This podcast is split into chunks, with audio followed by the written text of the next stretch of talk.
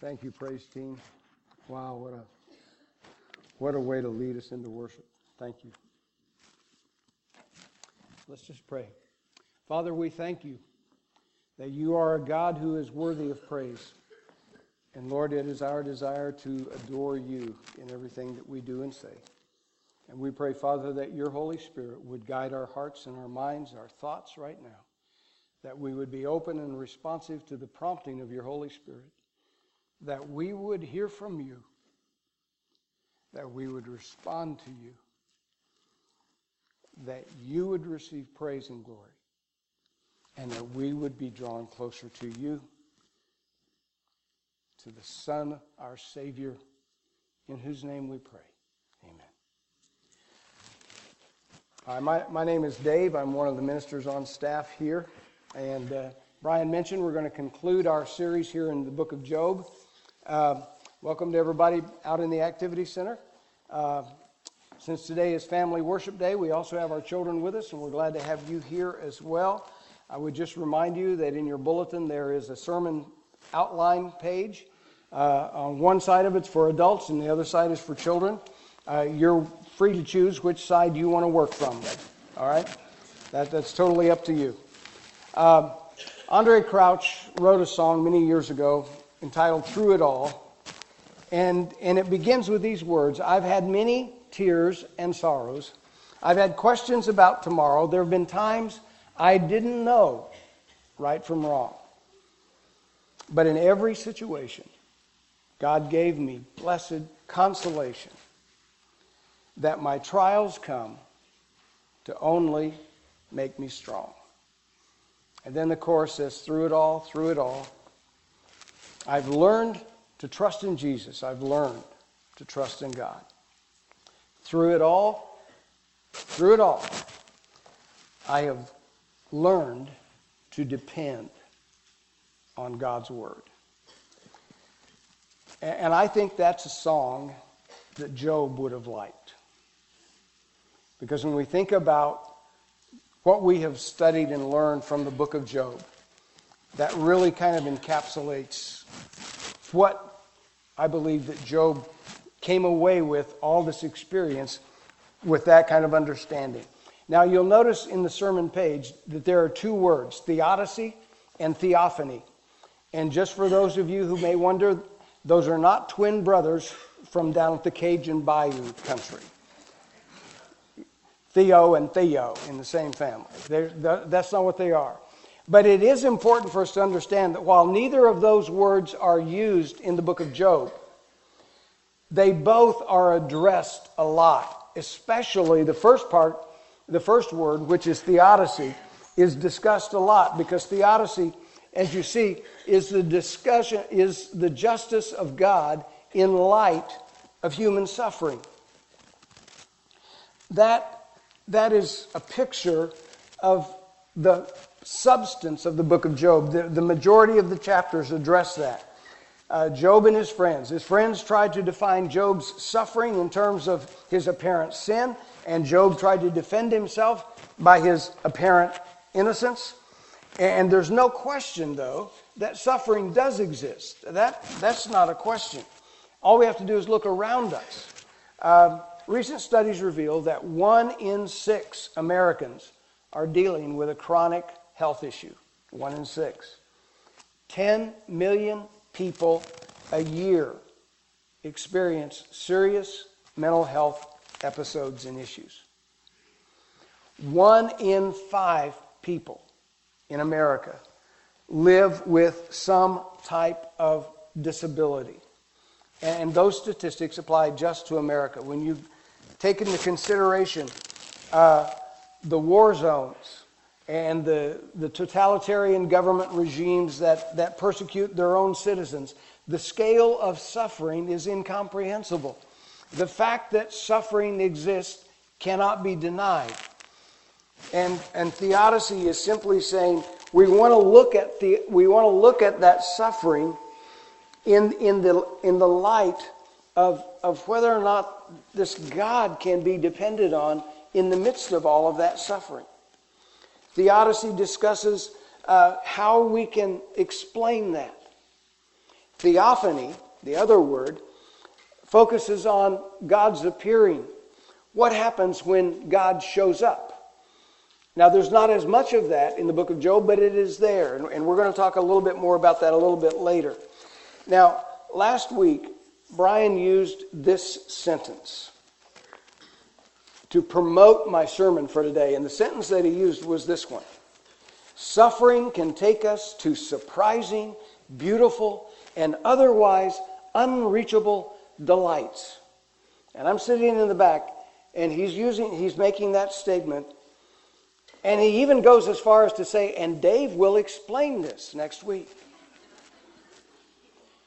The thing that I was thinking when you were saying that, Brian, was, you know, that sentence ought to be on some cheesy plaque at Kirkland's or something. Now, don't get me wrong. We shop Kirkland's. We like Kirkland's. We have plaques from Kirkland's. Don't, don't be angry. But that sentence, if you only take it in that context, makes you sound like you've never had any experience with suffering.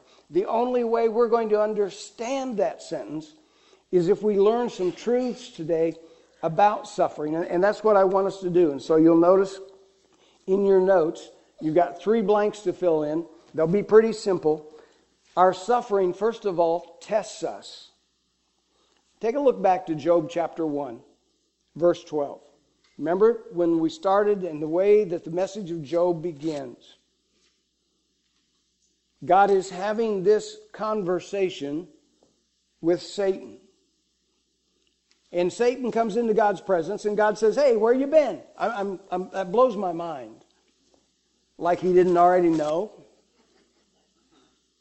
Where have you been? Oh, I've just been roaming to and fro. Yeah, I know you have. And but then he says, But did you notice while you were down there roaming, my man Job? And the Lord said, and, and Satan said, Big deal. I mean, you've taken so good, such good care of that guy. No wonder he loves you. Let a little problem fall into his life, and then we'll see. And then in, chapter, in verse 12, it says, The Lord said to Satan, Very well.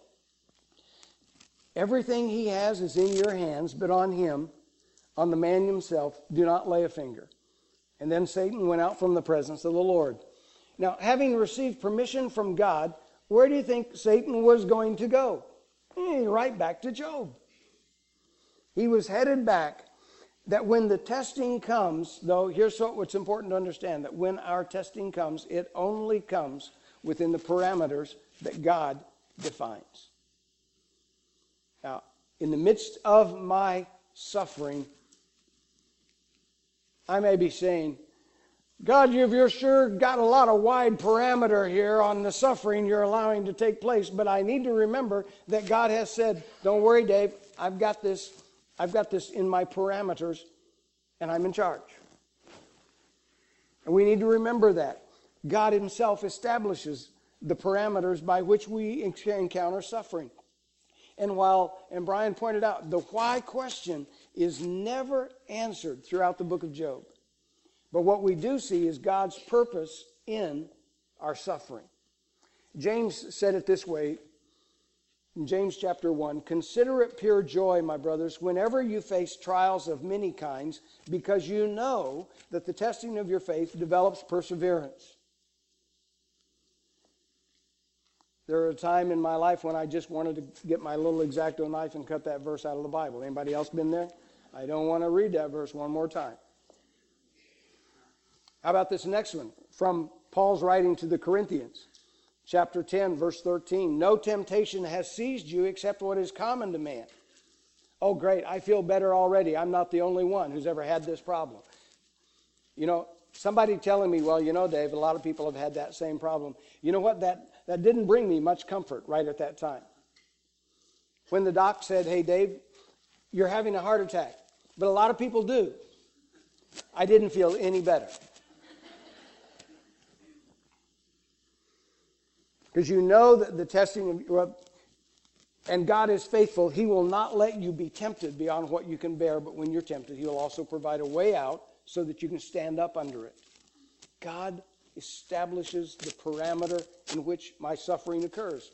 Our suffering comes only by the permission of God and for God's ultimate purpose, which we may never fully understand. And, and that's has to be okay. That's part of the parameter. We have to understand that. So, the first thing we understand is that our suffering is a test. The second truth we learn about our suffering is that it does teach us. Now, let's go back to Job chapter 40.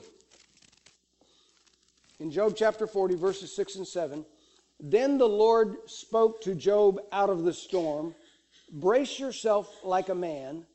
I will question you, and you shall answer me. Do you always love it on the days when you were supposed to have had reading assignments accomplished? And you come in and the professor begins to ask you questions that are specifically that are going to identify whether you had done the reading that you were supposed to have done for that day. God says, Brace yourself like a man, and I'm going to ask you some questions.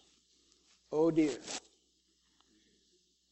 I, I, I, I think that this is, is very important to understand that in my Kaimishi Greek text, you know the one I'm talking about, that little extra one, that in the Kaimishi Greek text there's a footnote there that says this verse may be translated as suck it up, buttercup. it's in the Kaimishi Greek. You know, unless people think I, you know, that I'm using using a bad phrase there, I, I thought, you know, I've heard that phrase a lot, and my research says that the first time that it was recorded, it was by a Marine captain in World War I, 1918. A Marine captain who had been advised by a French commander that they needed to retreat. To which the Marine replied, Retreat, and then an expletive. We just got here. Suck it up, Buttercup.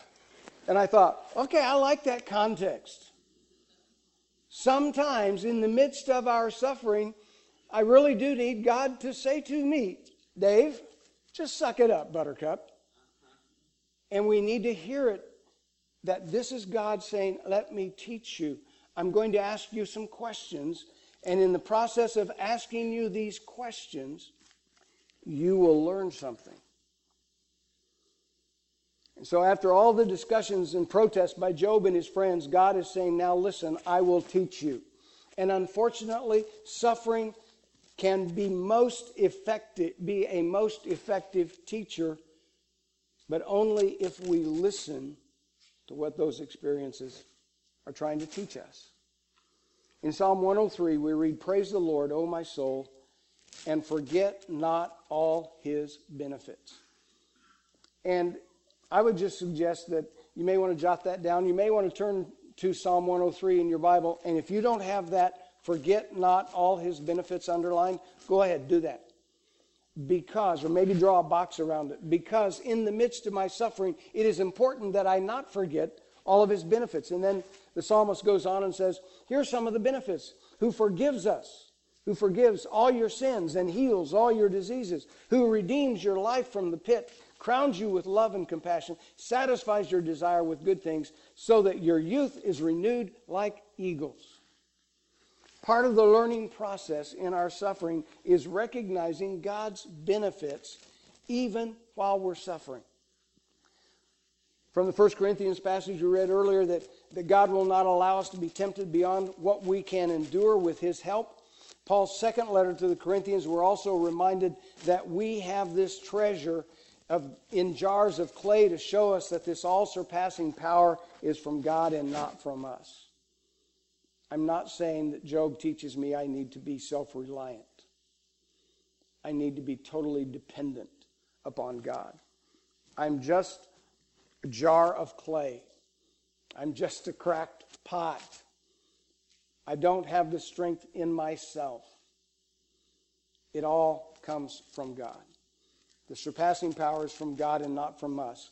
We are hard pressed on every side, Paul says, but we're not crushed. We're perplexed, but we're not in despair. We're persecuted, but we're not abandoned. We're struck down, but we're not destroyed. One, you see, one of the benefits we experience in our suffering is that God has designed His church to be a place where you don't have to suffer alone. In your bulletins, an insert about our Stephen ministry, and I would call your attention to that. But in it, it includes a beautiful testimony of how a Stephen minister walked alongside uh, someone who was going through a difficult period of life. And you need to understand this that when you are hard pressed, perplexed, feeling despair or abandoned, we have people, we have Stephen ministers who have been well trained to walk alongside with you. That's by God's design, not by our wisdom. Because God designed His church to be that place where we bear one another's burdens, where we care for one another, and we learn from that experience. Our suffering can teach us all about God's all surpassing power. Later in 2 Corinthians chapter 12, Paul describes how he learned that God's grace is sufficient in all things. And Paul says there that when he is weak, he's actually at his strongest through the strength that God provides. And that's a lesson we can't learn until we recognize our own weaknesses. And oftentimes, suffering is the beautiful lesson in which we learn how strong God can be and the ways in which God can demonstrate his strength in our life. So let me ask you, what is it that God is trying to show you through the difficulties you're going through right now? Because I believe from what we have learned that he is, that he wants to teach you. He wants you to brace yourself. He wants you to listen. Now, when Isaiah saw the glory of the Lord, he responded by saying, Woe is me, I'm a man of unclean lips, and I've seen the King of glory. That's theophany. When Jesus called his first disciples, he was by the Sea of Galilee, and the carpenter told the fishermen, Go fish. And they said, Lord, we've, we've, we've been out all night. this is our job. We know what we're doing. We've been out all night and we caught nothing. I, wonder about the wisdom of saying, Don't tell me how to do my job. I caught nothing. Oh, I thought your job was to catch fish. I'm sorry. And then he says, Put out. And then they said, Okay, as your command, we will do that. And then what happened? Then they caught this great catch of fish. And almost to the nets were starting to break. And here's the, here's the part of that story that, that I think is significant. It was at that point that the Apostle Peter, the big fisherman, fell to his knees and he said, Depart from me, Lord, for I, I am a sinful man. There's a reality that comes to us in the midst of our suffering when we realize how weak we are, we realize that I am totally dependent upon God alone, and I don't deserve to be in His presence when He shows up. But He shows up anyway. Here's the third truth our suffering is transformative. We learn from our suffering and it transforms us. Skip over to chapter 42 in Job. Job makes four statements here. His first statement that he makes, Job chapter 42, his first statement is I know you can do all things, no plan of yours can be thwarted. That's a great statement. Second statement Job makes I spoke of things I did not understand, things too wonderful for me to know. you ever find yourself in that position? God, I'm sorry. I was just running my mouth. I had no idea what I was saying. Job said, I, I, I, I thought I knew, but I, I didn't. Then, verse 3, or, or the third statement My ears had heard of you, but now my eyes have seen you. That's theophany. That's God showing up. The transforming power of God's presence in the midst of our suffering circumstance. when God shows up. And there have been times in your life when God has shown up and you've just been overwhelmed by the way God showed up. God shows up. And as He shows up, we're like, wow, God, you're, you're at work. And all those times when we have said, Where's God anyway? And God shows up, we're like, Oh, oh, oh, God, you're here. And then his fourth statement was, I despise myself and I repent in dust and ashes.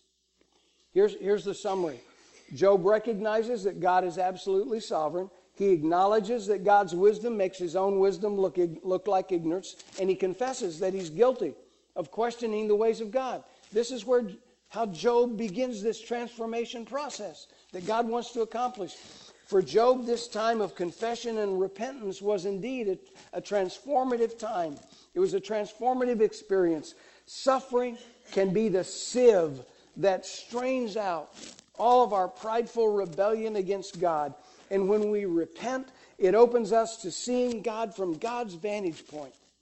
It opens us to see the possibilities of what God wants to accomplish in us and through us. It lets us see God in a perspective that is a cleansed viewpoint as we go through suffering. Earlier, I read from 2 Corinthians chapter 4, uh, verses 7 to 9, but let's, let's take a look. 2 Corinthians 4, beginning in verse 10. This is the transformative part. We always carry around in our body the death of Jesus. That's a different way of looking at life, isn't it? We always carry around in our body the death of Jesus so that, and you know I love those words, so that, so that the life of Jesus may also be revealed in our body. I carry around in my body the death of Jesus so that the life of Jesus can be revealed and seen in me. In the midst of your suffering, you have the opportunity to give a testimony to the life of Jesus as God is at work in you. And it transforms you, and people see your suffering and they see Jesus. Jesus in the Sermon on the Mount said, said to those who were there gathered on the hillside that day, Let your good works be seen among men. Let your light so shine that people will see your good works and they will glorify God in heaven. Not that they're going to come around and pat you on the back because, oh, you did such a great job. They saw your work and immediately they were drawn to God. That's, that's what Paul is wanting to accomplish here. He says, For who for we who are alive are always being given over to death for Jesus' sake, so that his life may be revealed in our mortal bodies. Just a real, real code there. Mortal. It's not something that happens to me after I get to heaven, but while I'm here, while I'm in the midst of suffering, while I'm going through life, Jesus wants to be seen in me now. He wants to be seen in you now. All in the midst of it. Now, let me show you one more thing that that I've learned through this study. And, and I want you to look for the phrase, my servant Job. That's the phrase we're going to look for. We're going to go back to Job chapter 1, verse 8. It's where we first encounter it. Then the Lord said to Satan, Have you considered my servant Job? That's what started this whole mess, right?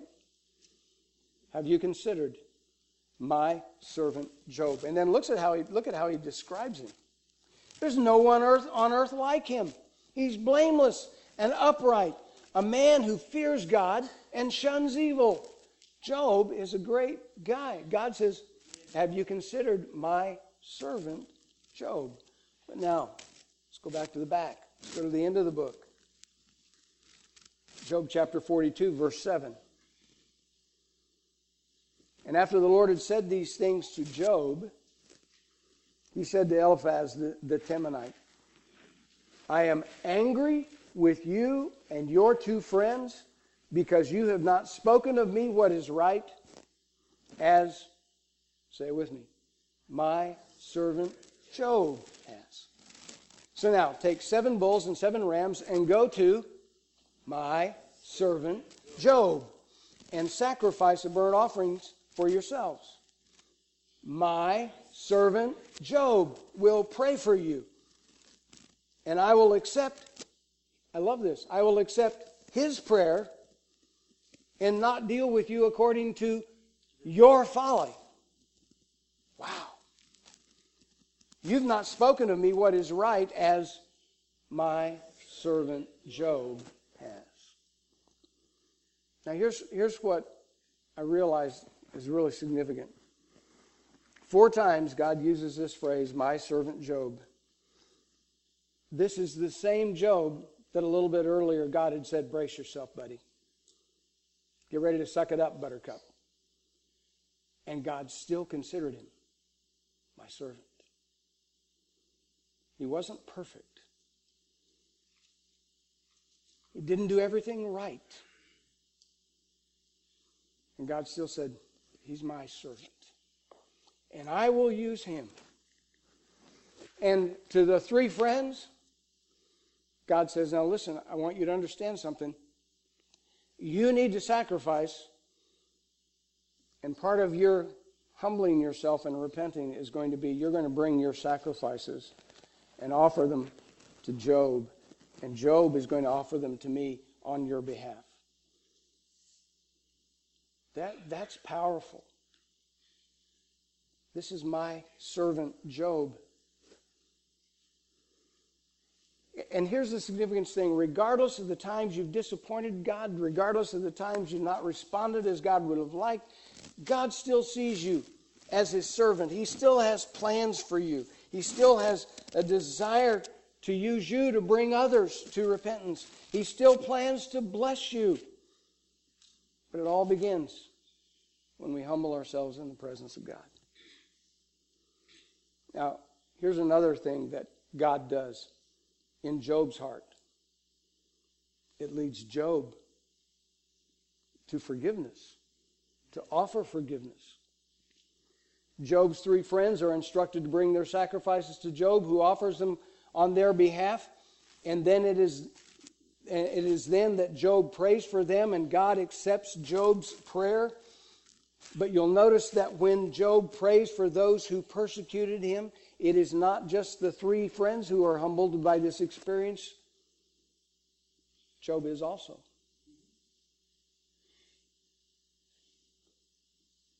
That person that has just irritated the absolute life out of you. Or that person who has deeply wounded and offended you. That person to whom you have no forgiveness, toward whom you have no forgiveness. God can use your suffering experience to bring you to a point of offering forgiveness to them. What did Jesus say on the cross? Father, forgive them. What did Stephen say as they were stoning him to death? Lord, don't hold this against them. Sometimes, in the midst of our suffering, we have the opportunity to be able to express to express and demonstrate forgiveness to others. And it's important to understand also that at this point, Job is still in his own suffering. He has not been healed.